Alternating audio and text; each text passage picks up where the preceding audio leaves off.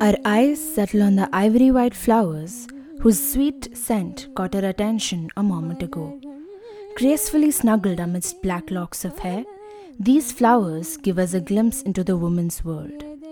What she wears it with, how she wears it, and the hurry or care she does this with are small cues that can be woven into stories, much like the Malligai itself.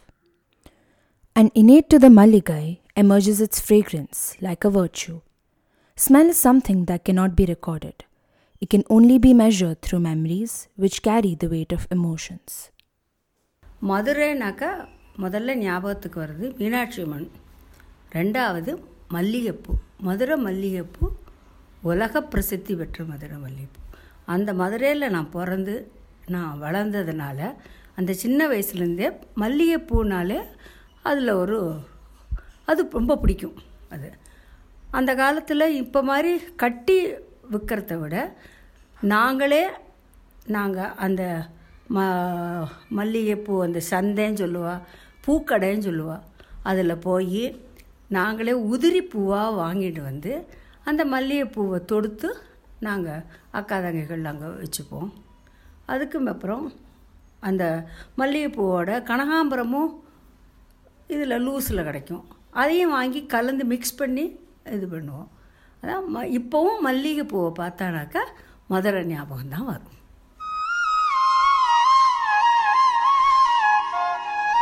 perfume and the olfactory sense is closest linked to memory. It's a psychologically proven thing. So naturally, you are taking someone. You know, I mean, uh, especially in a relationship or in these.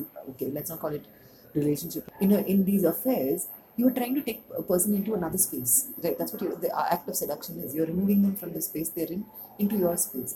And one of the things you need to do is recall a time when that person was beautifully happy. And perfume does that to us. It blocks off the present. So perfume has this very close, you know, link with us, closer than any other.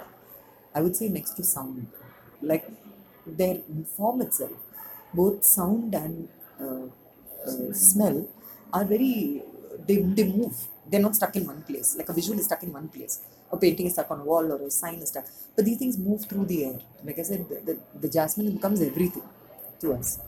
And particularly in a culture where we have very little agency socially, or we've had in the past, uh, you need these little things to transact. You know, I mean, how do you transact with the outside world?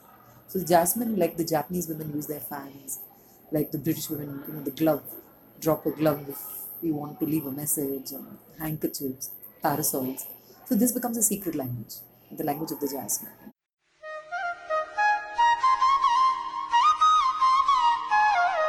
Wearing Malligai is and has been an integral activity in a South Indian household. And this braiding of flowers with the hair has many connotations. Usually, the first thing that comes to one's mind while thinking about Malligai is beauty and spirituality. However, ideas of sensuality and individuality are not spoken about.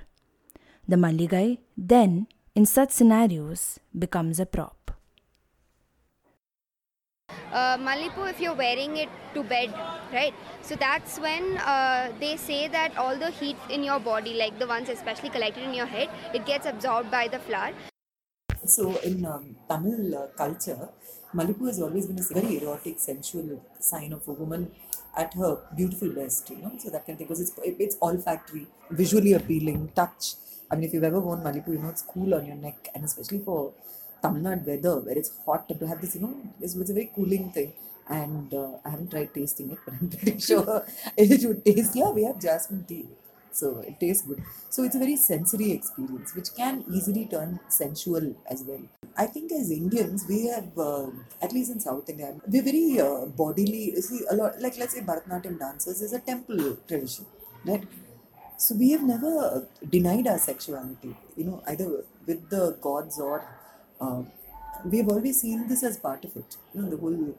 So th- this. Uh, so that's why I guess this idea that if you're an older woman or you're widowed or you're single, you don't wear flowers because it literally smacks of celebrating life. You know, in a very sensuous way. It signifies, uh, it kind of does signify fertility. Okay, that's how they portray it in our culture at least. And I don't know if it's a superstition or some kind of belief, but uh, they say that the longer you can keep your flowers fresh, that's how good your um, love life would be. Or it could also mean that's how your um, mother in law is going to treat you. Okay, like, and again uh, it is kind of linked to how you can take care of a flower. If you can take care of a flower despite like having a long day if you can keep it fresh without like damaging it that's a good aspect. And also this is to do with malipu and hair. You have to like plait your hair and it should go beyond your uh, belly button. And then you put your uh, flowers. So once you do that it's something that the in-laws look for when they are searching for a bride and uh, Malipu is again uh, associated with first night and all of that when it comes to the Tamil culture. Though it's supposed to be pure white and Vestal virgin and all that, you'll also notice there's a nice pink uh, centers it has, which betrays that, you know, sensuality in it. The anatomy of a flower has stamens, which is the male part, and carpels, which is the female part. This coexistence can also be seen in the buying and selling of malligai, where men have as much role to play as women. Driving an ecosystem on its own, Maligai becomes a means of livelihood.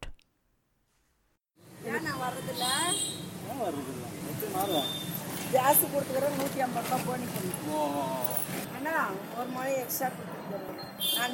கூட நினச்சிருந்தேன் அண்ணன் வர்றதே இல்லையே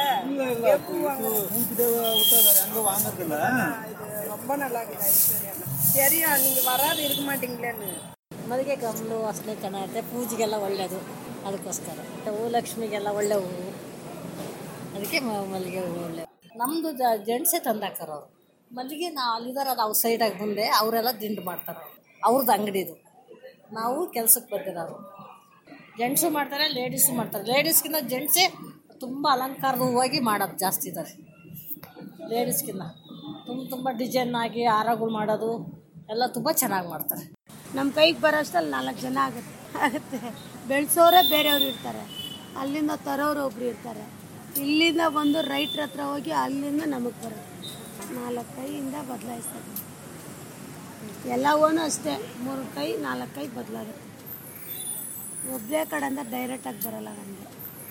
ஒரு நாளைக்கு வரும் ஒரு நாளைக்கு வராது எதுவும் பண்ண முடியாது ஒரு மே- நா- எப்பவும் டிமாண்ட் இருக்கிறதில்ல எப்பயாவது பண்டிகை வியாழக்கிழமை தான் டிமாண்டாக இருக்கும் மீதி டைமில் ஒன்றும் இப்போல்லாம் டிமாண்டே எந்த பூவும் இல்லைம்மா அதெல்லாம் ஃபஸ்ட்டு இருந்துச்சு இப்போல்லாம் இல்லை ஏன்னா நிறைய பேர் வியாபாரம் பண்ணுறவங்க இருக்கிறாங்க ஃபஸ்ட்டெல்லாம் ஜாஸ்தி இருக்க மாட்டாங்க இப்போ நிறைய பேர் இருக்கிறாங்க ஒரு கடைக்கு நாலு பேர் இருக்கிறாங்க ಆಮೇಲೆ ಮದುವೆಗಳು ಜಾಸ್ತಿ ಇದ್ದರೆ ತಮಿಳ್ನಾಡು ಈ ಕಡೆ ಎರಡು ಕಡೆನೂ ಮದುವೆ ಇದ್ದರೆ ರೇಟ್ ಹಾಕ್ತಾರೆ ಸಾವಿರ ರೂಪಾಯಿ ಕೂಡ ಆಗ್ಬಿಡುತ್ತೆ ಒಂದೂವರೆ ಸಾವಿರ ಎರಡು ಸಾವಿರ ರೂಪಾಯಿ ಕೂಡ ಆಗ್ಬಿಡುತ್ತೆ ಒಂದೊಂದು ಟೈಮ್ ಮಲ್ಲಿಗೆ ಹೂವು ಮಳೆ ಬಂದು ಸರಿಯಾಗಿ ಬಂದಿಲ್ಲ ಅಂದರೆ ಹೆವಿ ರೇಟ್ ಆಗ್ತದೆ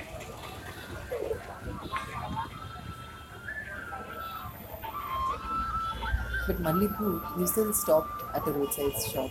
And if you're a man buying flowers, it's obvious that you're in love, you're giving to someone who means something to you. And so it, it's a performance. From the time you buy it to the time she wears it, to the anger with which you may rip it off and throw it if she's angry with you, or that acceptance and all of that. So I find that very beautiful, the whole idea. It's not something which is easy for people anywhere else except India, I think, to understand. I don't think. Because I've seen people in the West very uh, dismissively say, "Oh, flowers in her hair, counterculture, you know, daisies in your hair." That's very different, you know. In fact, I think uh, because of the uh, American obsession with the East, they were also aware of this connotation, sens- sensual connotation of the Malipu. For me, Malipu is also a very powerful thing because it's a one time that a woman shows off her power, oh, you know, over a man. Because all these, the flowers are like his love, so gentle, so delicate, and so vulnerable more than anything. So I find that extremely beautiful. These were the voices of Lalita Ramaseshan, Shobhana Matthews, Pravina Makesh, Selvi, Bhagya, and Chitra, the women whose different backgrounds, ages, and perspectives have honed this audio ensemble. It's amazing to see how a simple, fragile flower, when placed in the locks of a woman, can instill a power within her. She grows just as much as the flower does, as it slowly merges with her identity. Through these micro narratives, we see how the Malligai has now evolved to a symbol of local feminism, something that the Western understanding ignores. Just like the fragrance that lingers for days in your hair, this wave of feminist identity is here to stay.